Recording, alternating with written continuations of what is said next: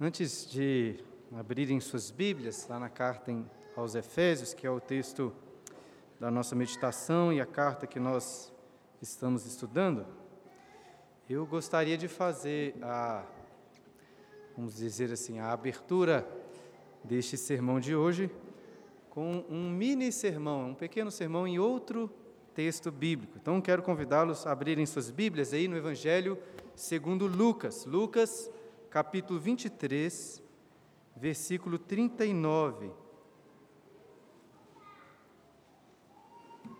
Lucas 23, versículo 39.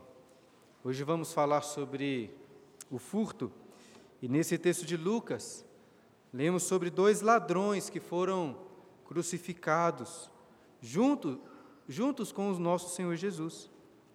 Eu, particularmente, acho essa passagem muito especial. Sempre que leio ou escuto sobre ela, fico, fico bem impactado.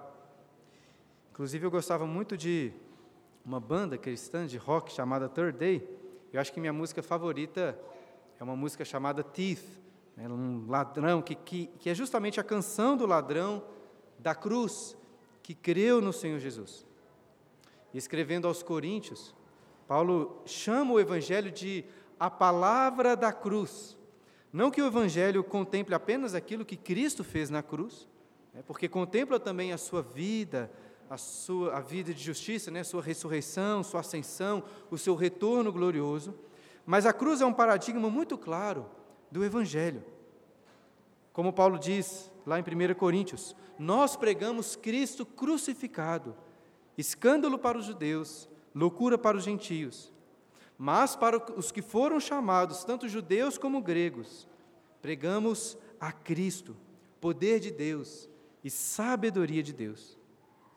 Diante da cruz temos então essas duas possibilidades de interpretação: é loucura e escândalo, ou é o poder e a sabedoria de Deus. E essas duas possibilidades são claramente representadas na história destes dois ladrões. E nós lemos aí sobre o primeiro no versículo 39. Olha aí, por favor, versículo 39, Lucas 23. Um dos malfeitores crucificados blasfemava contra ele, dizendo: Não és tu o Cristo? Salva-te a ti mesmo e a nós também. Em Lucas, esses homens aqui são chamados apenas de malfeitores, né? mas pelos outros evangelhos, sabemos que eles eram ladrões. E o, este primeiro ladrão, ao olhar para Jesus na cruz, um homem ali todo ferido, em dores, agonias. Não viu poder, não viu sabedoria.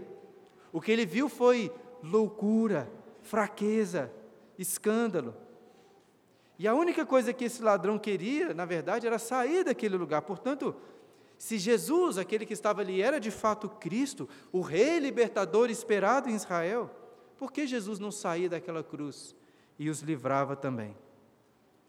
E muitos, como este ladrão, olham para a cruz e não reconhecem que são maus o suficiente para merecê-la, que merecem essa cruz e que seu único direito é o de serem condenados ali. E como este ladrão, ao olhar para o Cristo crucificado, muitos não enxergam o poder do Filho de Deus que estava morrendo para salvá-los. Não sei se talvez seja o caso de alguém aqui, mas sabe que aqueles que desprezam a palavra da cruz são justamente aqueles que vão receber não só a cruz, mas toda a ira do castigo eterno de Deus. Mas existe outra possibilidade de interpretação da cruz, representada pelo outro ladrão, como lemos aí no versículo 40, olha aí. Respondendo-lhe, porém, o outro, repreendeu, dizendo: Nem ao menos temes a Deus, estando sob igual sentença? Nós, na verdade, com justiça, porque recebemos o castigo que nossos atos merecem, mas este nenhum mal fez. Eu acho essa narrativa aqui maravilhosa. Então imaginem essa cena. Este ladrão condenado olhou para o Cristo crucificado e teve uma fé muito impressionante. Primeiro, ele reconheceu que a cruz era o seu castigo merecido, nas suas palavras, né? Porque recebemos o castigo que os nossos atos merecem. É impossível compreender a cruz de Cristo se não entendermos que a cruz é o nosso lugar devido. Ao mesmo tempo, aquele ladrão sabia que o homem crucificado ao seu lado, o Cristo, era justo. Ele não tinha feito qualquer mal para merecer estar ali. Mas veja, irmãos, Jesus se revelou ali em fraqueza na cruz, não porque Jesus era fraco, pelo contrário, era o Deus Todo-Poderoso. Naquele mesmo instante em que suas mãos estavam sendo carregadas por pregos, era Ele mesmo que com essas mãos carregava todo o universo, sustentava todas as coisas. Mas Jesus se revelou em fraqueza, se fez fraco porque nós somos fracos, para assumir o castigo daquele ladrão e do nosso castigo. E além do castigo merecido, esse ladrão creu em algo inacreditável aos olhos humanos. Leia o versículo 42 comigo. E acrescentou: Jesus, lembra-te de mim quando vieres no teu reino. Eu, pelo menos, acho isso aqui de, de deixar os cabelos arrepiados. Aquele ladrão olhou para o lado, viu um homem crucificado, ensanguentado, ferido, zombado, cuspido, com muitas dores e prestes a morrer. Mas de alguma forma, ao olhar para Jesus, aquele ladrão creu no poder da cruz. O ladrão confiou que o homem ao seu lado, com aquela coroa de espinhos, era sim o verdadeiro rei, e que apesar de estar morrendo, aquele não era o seu fim, porque ele acredita que este rei voltaria em seu reino. Aquele ladrão creu na ressurreição gloriosa e disse: Lembra-te de mim quando voltares, quando vieres no teu reino. Ao que Jesus respondeu, olha o versículo 43. Em verdade te digo que hoje mesmo, que hoje estarás comigo no paraíso. Acho que em meio às agonias de dor, da morte na cruz, até para visualizar claramente um sorriso no rosto daquele ladrão, que não foi salvo daquela cruz de madeira, mas foi salvo da cruz do castigo eterno de Deus, e em pouquíssimos instantes estaria com Cristo para sempre no paraíso, aguardando a sua ressurreição, a ressurreição do seu corpo. Hoje nós vamos falar sobre o furto, e eu queria aqui com este, entre aspas, né, mini sermão, mostrar que você é um ladrão que você merece a cruz eterna de sofrimento. Mas a canção do ladrão na cruz é a sua canção também. Que você possa olhar para o Cristo crucificado hoje reconhecer que a cruz era sua, mas Jesus, aquele rei com uma coroa de espinhos, se fez ladrão em nosso lugar. Ele tomou a nossa cruz e, em troca, nos deu uma coroa de glória a coroa da vida eterna no paraíso. Amém. Agora sim, para começar o sermão de hoje, abra lá sua Bíblia em Efésios capítulo 4, versículo 28. Efésios 4, 28. Se não tiver muito baixo para os irmãos, será que daria para diminuir um pouquinho o microfone, que aqui pelo menos está dando bastante eco para mim. Só um pouquinho lá. Pedir os diáconos, por favor.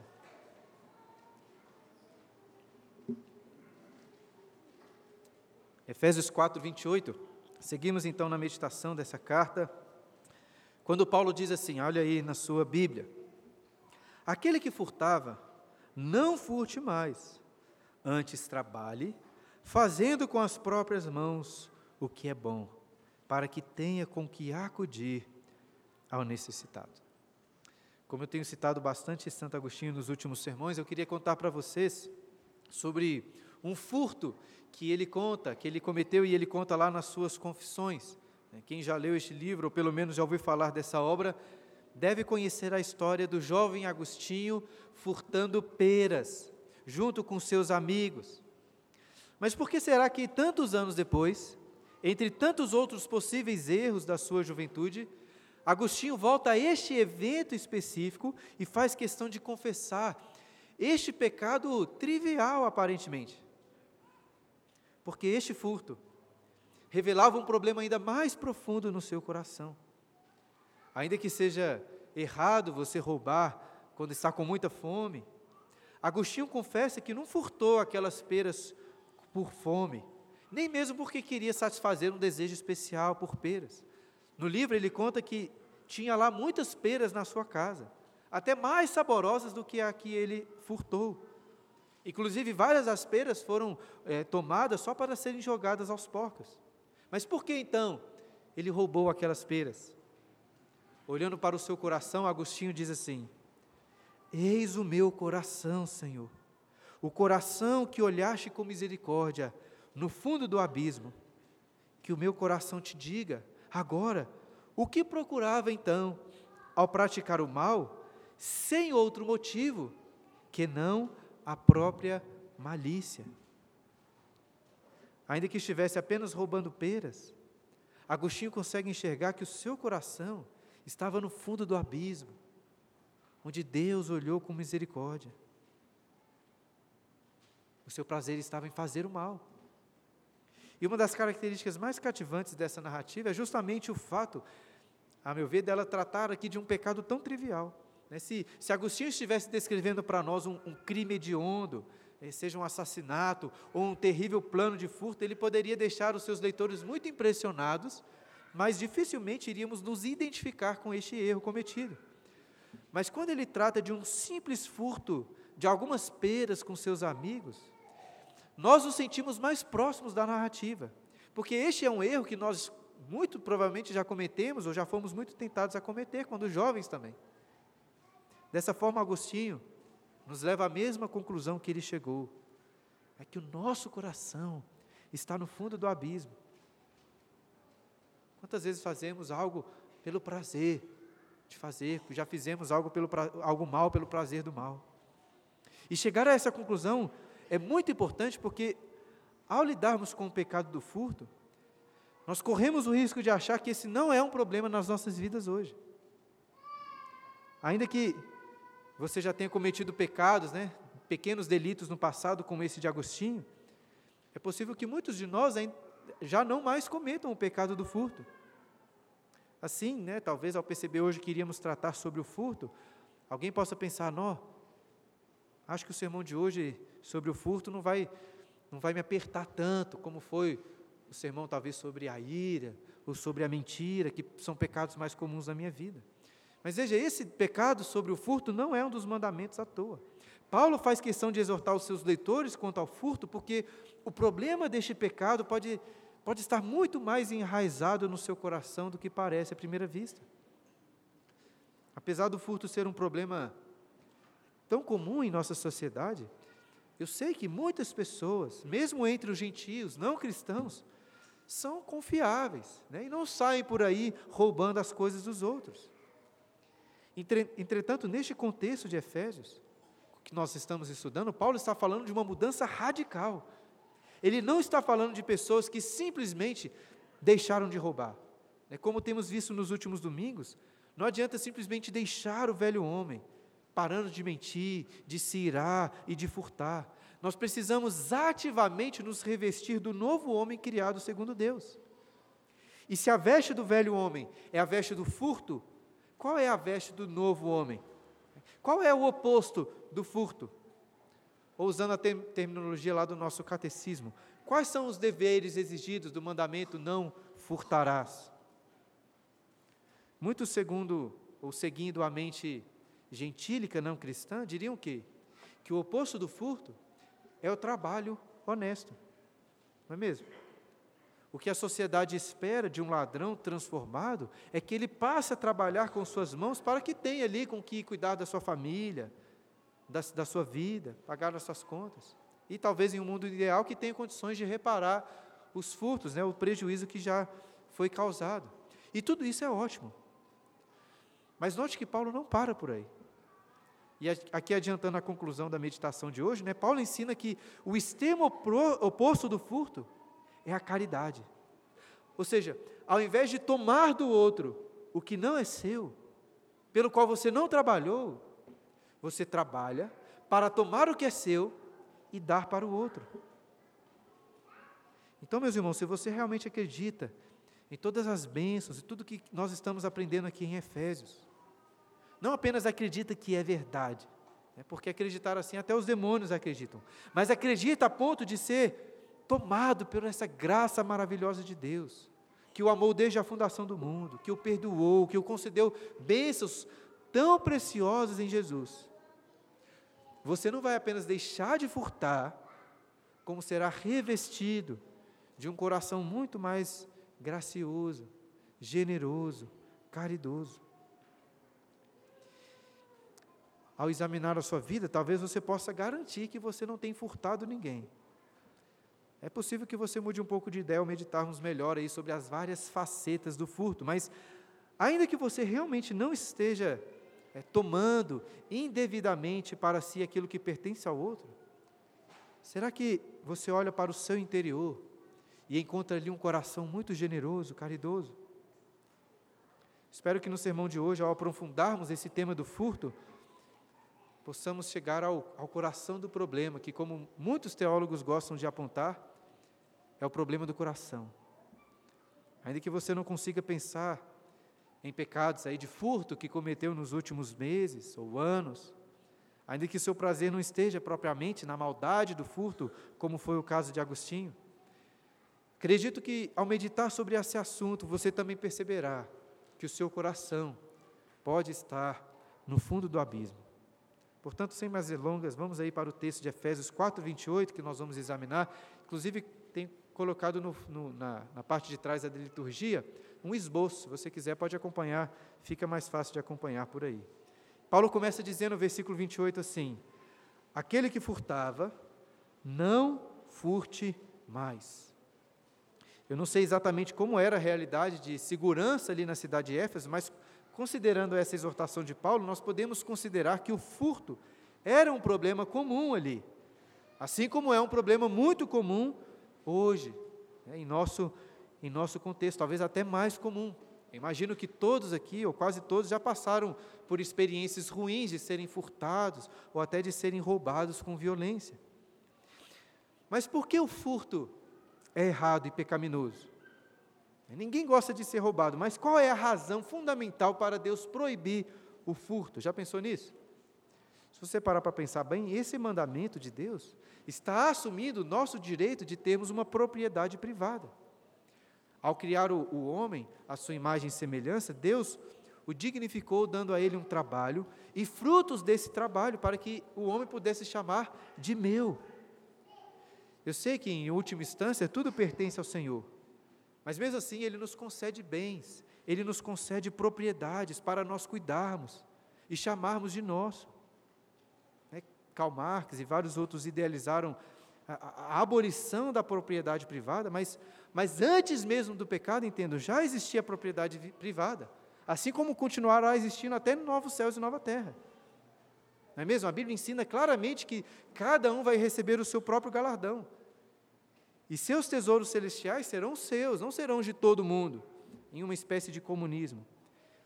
Estou dizendo isso porque o furto é errado, porque desonra a Deus, o Deus que nos deu bens privados para guardarmos, cultivarmos.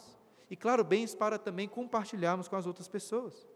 Nós vamos falar mais sobre isso no final, mas antes eu gostaria de tentar destrinchar melhor essa definição do pecado de furto. E, de forma geral, acho que furtar é tomar ou reter indevidamente para si o que pertence a outra pessoa. O nosso catecismo maior, o catecismo de Westminster, após listar, vários pecados proibidos no oitavo mandamento, não furtarás, diz assim: e todos os outros modos injustos e pecaminosos de tirar ou de reter de nosso próximo aquilo que lhe pertence, ou de nos enriquecer a nós mesmos. Eu sei que no direito existem aí diferentes qualificações para este crime, né? Por exemplo, existe uma distinção entre furtar e roubar, né? porque o roubo envolve necessariamente o uso de força ou de ameaça, enquanto o furto pode acontecer de forma mais sorrateira, né? como alguém, sei lá, pega o seu lanche na geladeira do, do trabalho. Eu até acho que essas distinções são boas na lei, mas, é, pedindo desculpas aqui antecipadamente para os advogados, né, eu não vou me preocupar muito com essas distinções, né, porque até onde eu sei, a Bíblia não se preocupa muito em fazê-las E eu também vou tentar aqui usar uma linguagem mais comum, tratando tudo como furto. É, por vezes até vou usar indevidamente o termo roubar, mas acho que vocês vão entender. E gostaria de maneira bem prática, mais resumida, apontar algumas maneiras, pode olhar aí na, no esboço, em que cometemos o pecado do furto. É, começar a pegar coisas emprestadas, um livro ou outra coisa, e não devolver. Isso é um pecado. E além das formas clássicas né, de furtar ou roubar, assaltando uma pessoa, a Bíblia proíbe várias outras ações. Proíbe, por exemplo, o tráfico de pessoas. Apesar da lei divina, lá no Antigo Testamento, permitir algum tipo de escravidão, né, Fabrício falou sobre isso quando estudou Filimão, lá em Êxodo 21, 16, nós vemos o seguinte: o que raptar alguém e o vender, ou for achado na sua mão, será morto. Portanto, o terrível tráfico de escravos que aconteceu em nosso país e no mundo inteiro sempre foi proibido pelo Senhor. Isso é considerado como furto também. Além disso, a lei divina proíbe as fraudes. Fala muito das balanças injustas, que podem ser consideradas como um tipo de furto. No Brasil, somos muito é, nós sofremos muito né, com a desonestidade no comércio, não só com balanças fraudulentas, mas até com tipos assim bem refinados de engano. Né? Existem empresas aí que injetaram água na carne do frango para pesar mais. Mas não são apenas as grandes empresas que fazem isso, os comerciantes. Por exemplo, se você quer comprar o carro de uma pessoa, parece que é uma regra que ele vai mascarar, que ele vai esconder os problemas do carro. Isso quase que faz parte da negociação. Pode ser, posso ser até um péssimo vendedor, né? mas se você vai vender um carro, ou vai vender qualquer outra coisa, você deve ser o mais sincero possível quanto aos defeitos. Senão você estará cometendo o pecado do furto, que estará tomando de forma indevida o dinheiro do seu próximo. Em transações comerciais também cometemos esse pecado quando nós descumprimos os nossos contratos e compromissos. Né? Na hora de vender um produto, o comerciante garante tudo, garante qualidade, o prazo, o que for necessário para vender. Mas assim que fecha o negócio, começam a aparecer as dificuldades. Ah, o fornecedor atrasou, a demanda está muito alta, é o instalador aí passou mal, não pôde ir, várias outras desculpas. É claro que essas coisas de fato podem acontecer, mas elas devem ser levadas em considerações na hora de fechar o negócio. Né? Se você se comprometeu em entregar alguma coisa em tal dia, cada dia mais que passa é um dia que você está furtando do seu cliente. E outra maneira de tomar indevidamente o que pertence ao próximo é quando nós usamos recursos alheios em nosso próprio benefício, sem a devida autorização. Por exemplo, a empresa onde você trabalha se, se compromete em restituir valores ali de alimentação que você vai gastar em uma viagem. Mas aí você aproveita um pouco desse valor para comprar outras coisas para levar para sua casa. Ou então você utiliza lá os equipamentos da sua empresa que deveriam ser usados somente para o trabalho, para um uso pessoal. Né, um exemplo banal seria usar, sei lá, a impressora do trabalho para imprimir essas, as suas coisas pessoais. Aí você pensa, ah, mas, mas é só uma folha, não faz diferença. Mas não importa, se você não tem permissão para fazer isso, você está furtando, você é um ladrão. Talvez de forma mais comum, uma forma mais comum de furtar nossos empregadores, seja descumprindo nossos horários de trabalho. Né? Se você tem lá uma hora de almoço, mas sempre estica, né? uns cinco, dez minutos, você está furtando. Da mesma forma, você está furtando quando chega atrasado, quando sai mais cedo, ou mesmo quando fica enrolando, fica mexendo no seu celular, enquanto você foi contratado naquele tempo para estar trabalhando. E nós também pecamos contra o oitavo mandamento, quando sonegamos as taxas e os impostos devidos, porque estamos retendo aquilo que não é devido. Entre os mais libertários né, e anarcocapitalistas, existe essa ideia de que, de que, na realidade, o imposto cobrado que é roubo, que é furto, e eu até entendo um pouco dessa lógica, porque, como eles, eu fico me perguntando, né, quem deu o direito aos políticos que estão aí, né, de, pela força, nos cobrar impostos sem a nossa concordância? Isso parece roubo. No entanto, a Bíblia deixa muito claro que Deus deu a essa autoridade aos governantes. Entenda, um indivíduo não tem o direito de cobrar taxas sem a concordância das pessoas. Mas o indivíduo também não pode se vingar. E nós sabemos lá pelo texto de Romanos 13 que Deus deu ao magistrado civil a autoridade tanto para aplicar a vingança, como para cobrar impostos. Um bichinho aqui que está me incomodando. Isso significa, irmãos, que sonegar impostos é sim furto. No entanto, é evidente também que os governantes não possuem autoridade de Deus para cobrar todos os impostos que bem entenderem. Lá em Romanos, Paulo fala que nós devemos pagar os tributos, porque os governantes são ministros de Deus, atendendo ao serviço designado por Ele, de forma resumida ali, para punir o mal e promover o bem. Portanto, quando as autoridades civis cobram impostos indevidos para desempenharem serviços ilícitos, ou até para fazerem coisas que não são da sua responsabilidade, eles não estão apenas furtando, como estão roubando, né? porque se utilizam da força, eles se utilizam da ameaça.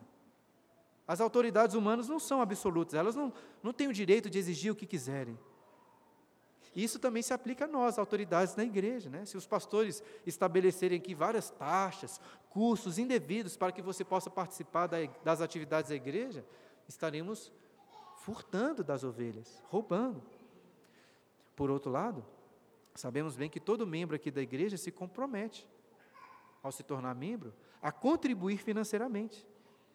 E eu acho que aqui se aplica aquele texto de Malaquias, capítulo 3, versículo 8, quando o próprio Deus questiona assim: será que é possível roubar a Deus? E sim, é possível, porque o povo estava roubando ao Senhor. Mas como eles estavam roubando a Deus? O Senhor diz: nos dízimos e nas ofertas.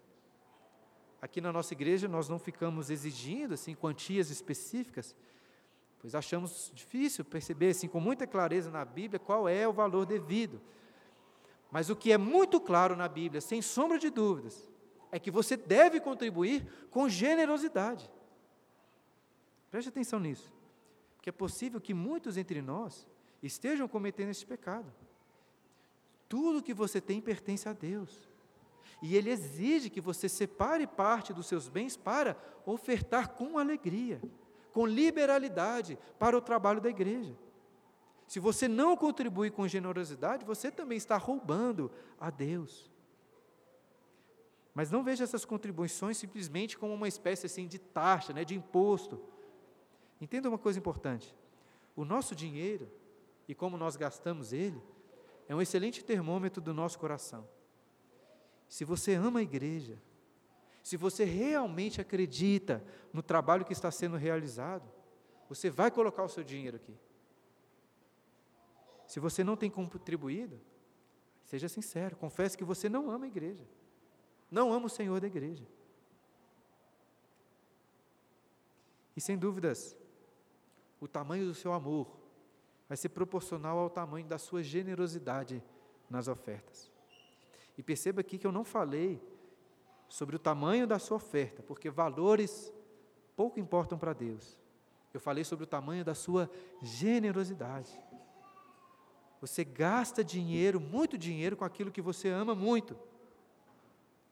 Talvez você seja até um dizimista, fiel, e ainda assim esteja roubando ao Senhor, porque sabe que poderia contribuir muito mais.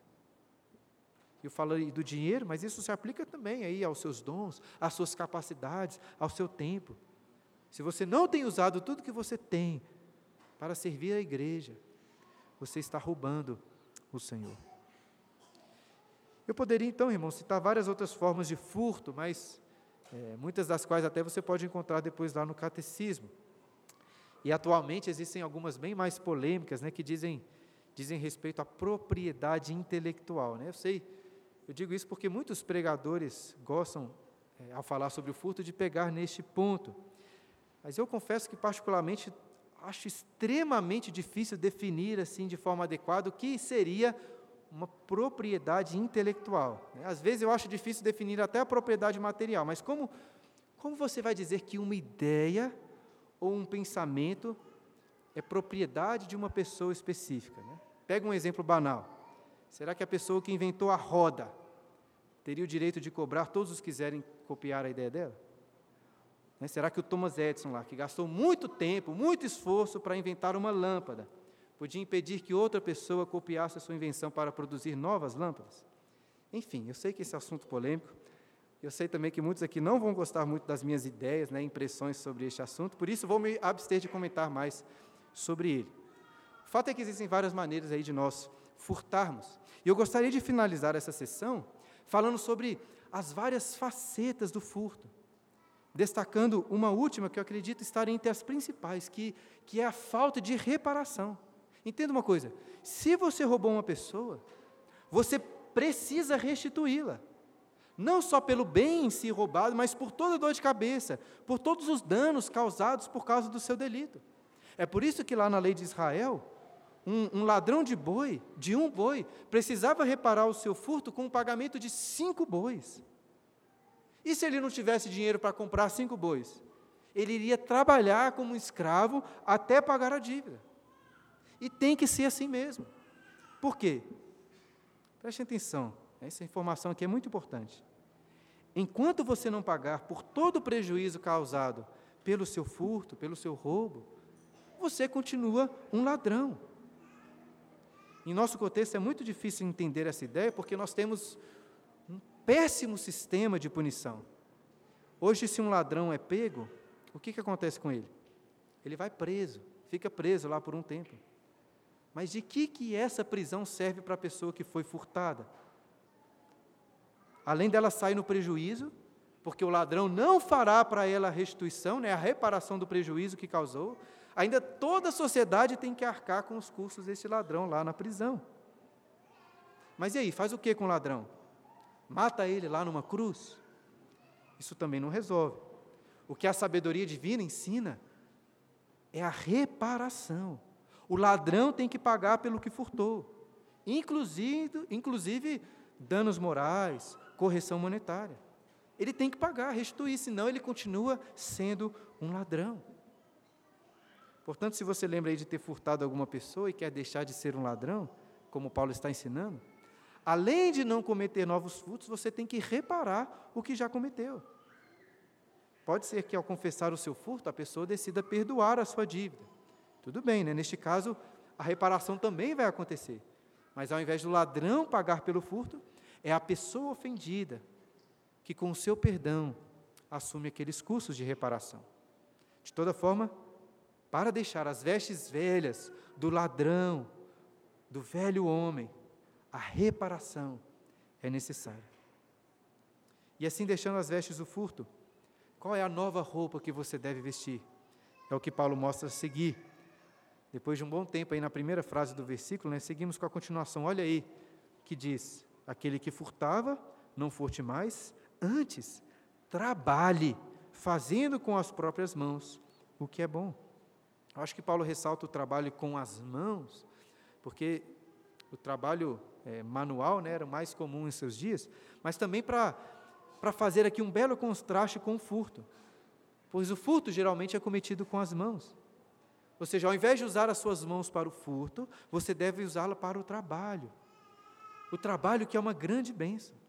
Eu sei que é cansativo, é penoso, por causa da maldição do pecado, mas o trabalho não deixa de ser uma coisa boa. Nós fomos criados para trabalhar e devemos nos alegrar nessa bênção de Deus, mesmo quando for uma segunda-feira bem cansativa. Eu sei que o problema de algumas pessoas é porque querem trabalhar demais.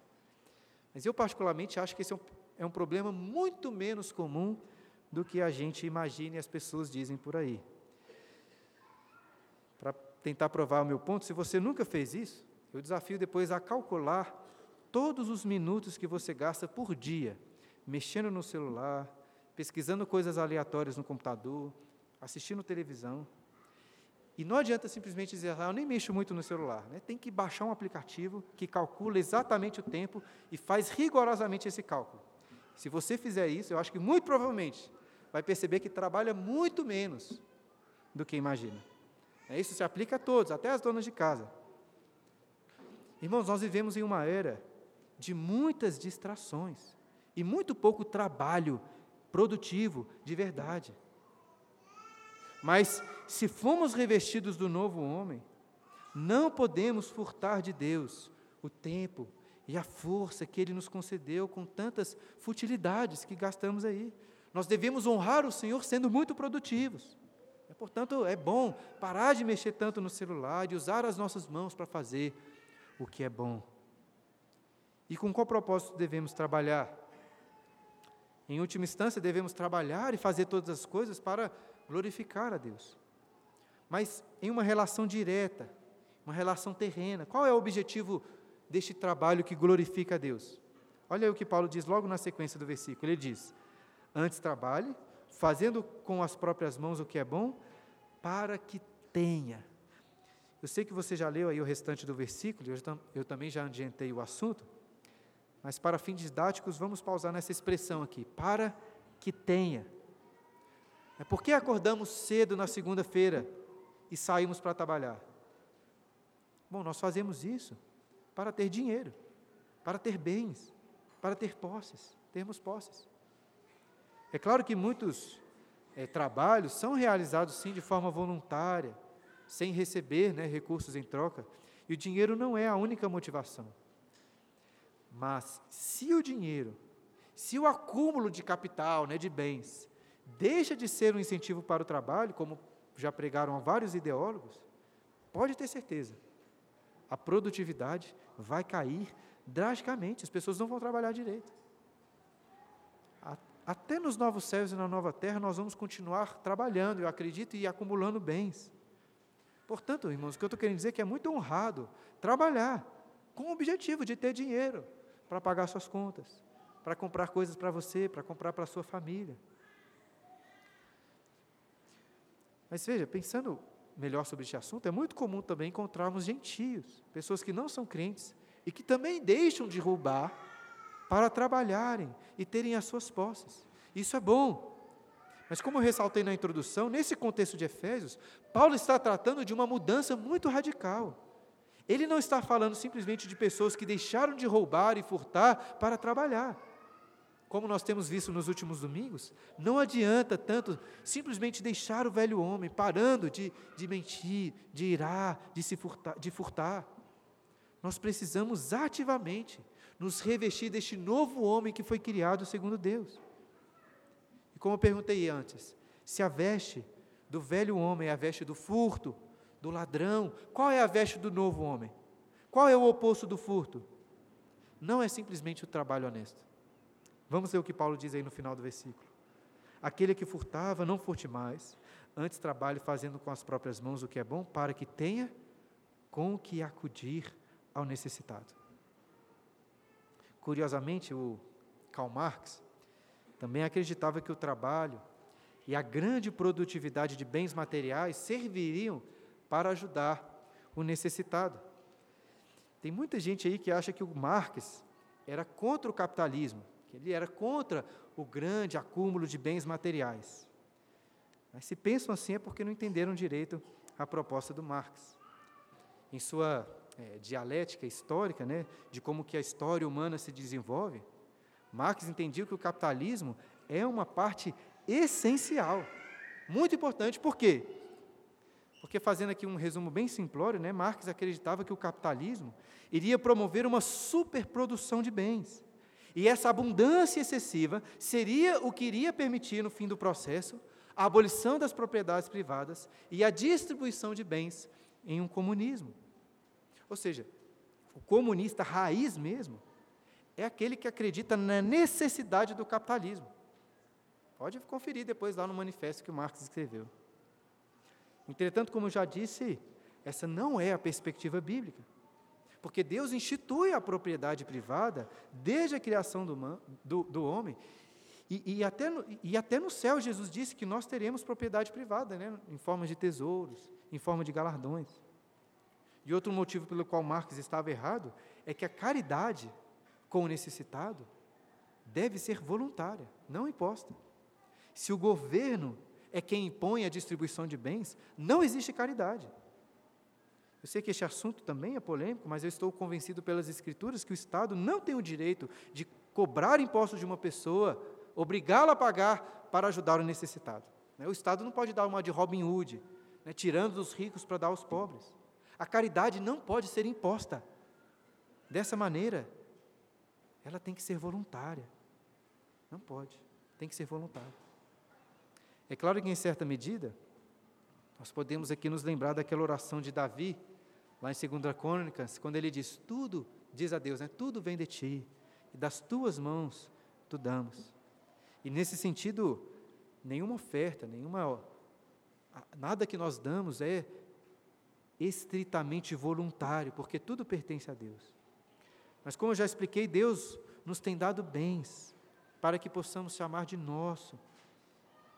E é de forma voluntária, não através de uma imposição do governo de quem quer que seja que devemos ajudar o próximo. Mas por outro lado, o Marx não estava de todo errado.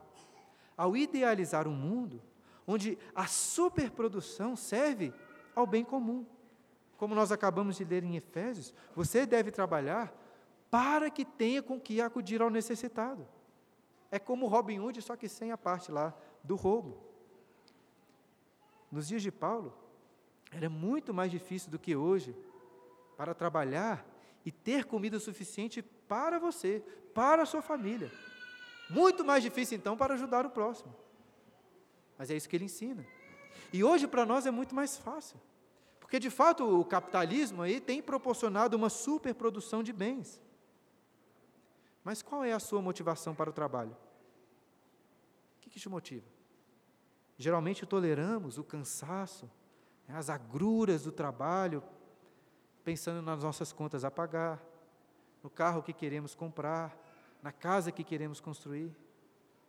Ou então, após é um dia, um mês penoso, pesado de trabalho, nós nos sentimos assim no direito de aproveitar daqueles bens que nós conquistamos. Não que essas coisas estejam erradas, porque não estão. É uma bênção desfrutar disso. Mas imagina só você acordar bem cedo de manhã e sair para trabalhar pensando assim: eu preciso trabalhar, eu preciso me esforçar, porque eu preciso ter condições para ajudar os necessitados. Veja que esse é o propósito que Paulo, inspirado por Deus, estabelece para o trabalho. Como eu adiantei no início, o extremo oposto do furto é a caridade. Ao invés de tomar do outro o que não é seu, pelo qual você não trabalhou, você trabalha para tomar o que é seu e dar para o outro. E isso, irmãos, em um sentido positivo, é muito revolucionário. Nas palavras aí do pastor John Piper, você não vai furtar para saciar uma ganância ilegal, nem mesmo vai trabalhar para saciar uma ganância que é legal. Você vai trabalhar para que possa contribuir. E isso é revolucionário porque faz com que todo o seu trabalho, tudo o que você faz, se torne uma obra de graça. De forma última, é verdade aquilo que disse o pastor John Stott: ninguém, senão Cristo, pode transformar um ladrão em um benfeitor, uma pessoa caridosa. E é isso, irmãos, que Cristo faz com todos aqueles que estão nele. Lembra lá de como Tiago começa a sua definição da religião pura e sem mácula? Ele diz, Tiago 1, 27, a religião pura e sem mácula para com nosso Deus e Pai é esta: visitar os órfãos e viúvas nas suas tribulações. Paulo conta aos Gálatas que quando os apóstolos o encaminharam junto com Barnabé para que fossem aos gentios, ele destaca uma recomendação muito importante que foi dada a eles, lá em Gálatas 2:10, recomendando-nos somente que nos lembrássemos dos pobres, o que também me esforcei para fazer. E aí, quando lemos a carta aos Romanos, nós descobrimos uma coisa muito impressionante. Lá em Romanos 15, Paulo fala que queria muito visitar aqueles crentes lá de Roma. Mas por que Paulo não tinha ido lá em Roma ainda? Você sabe por que, que ele não tinha ido? Ele explica. Porque ele estava levantando uma oferta lá na Macedônia, Caia, para levar aos pobres em Jerusalém. Veja, muitas vezes, quando vamos avaliar a nossa fé, a nossa vida cristã, o que nós fazemos? A gente avalia como tem sido a nossa devocional, né, nossos cultos domésticos, a nossa frequência na igreja. E tudo isso é ótimo.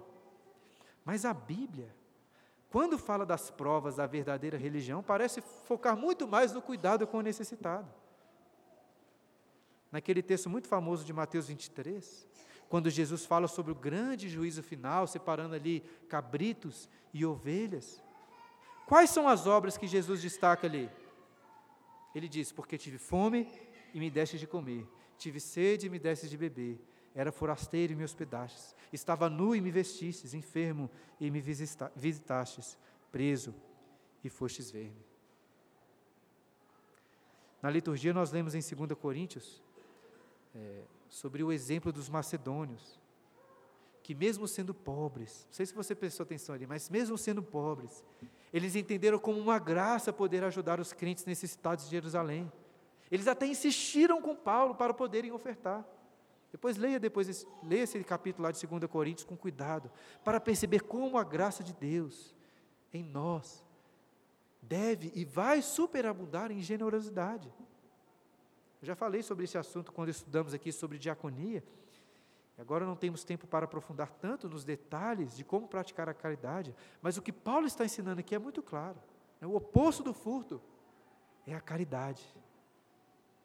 Ao invés de tomar do outro que não é seu, pelo que você não trabalhou, você trabalha para tomar aquilo que é seu e dar para o outro.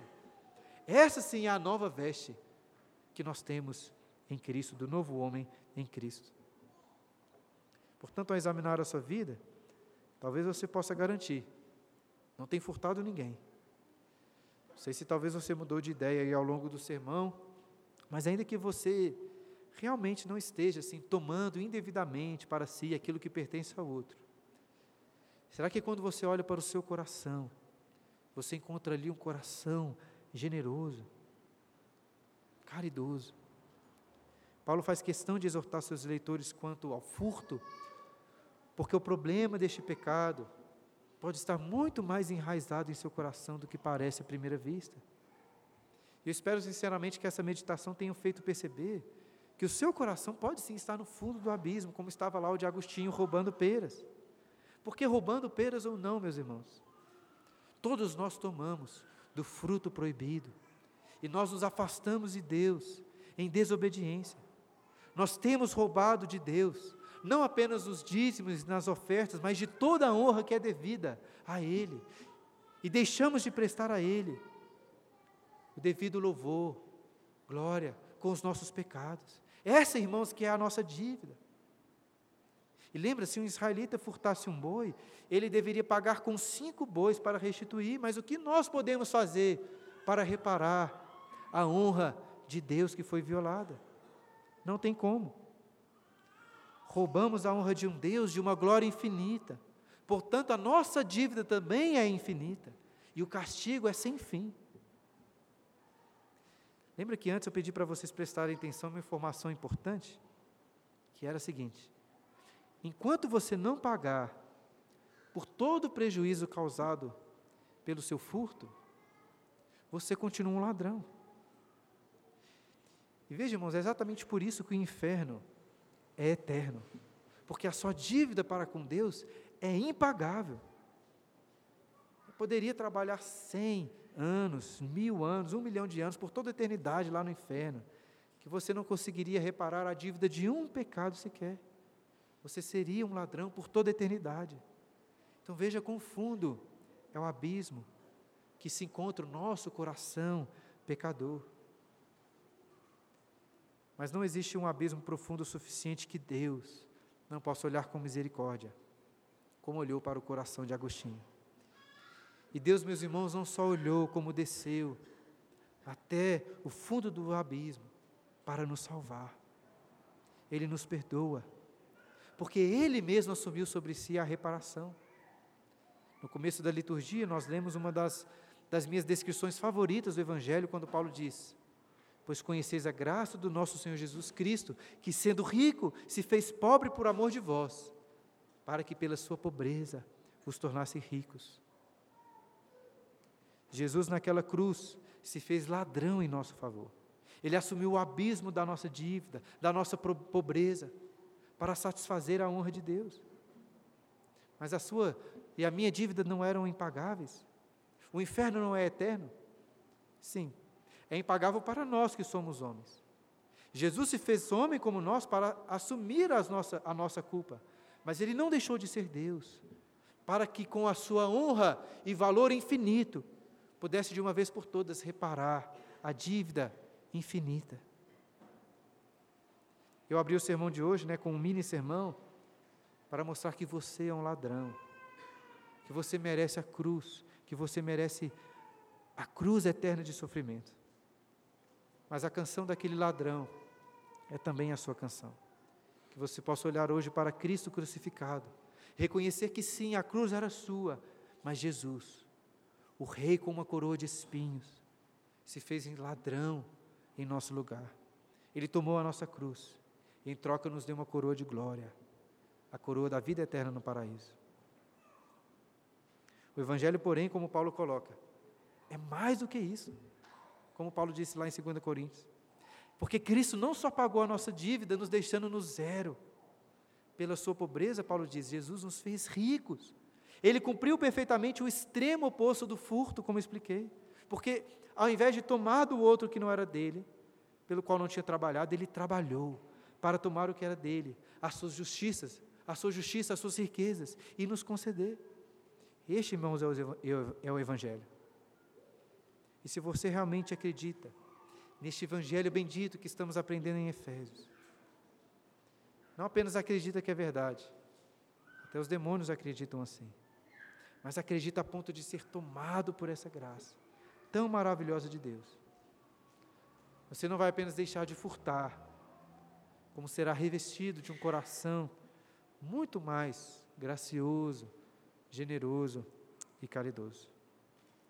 O Evangelho fará perceber que você é o pobre miserável, que Deus olhou com misericórdia. Portanto, é assim que você também vai cuidar do pobre necessitado, em especial dos nossos irmãos em Cristo. Amém?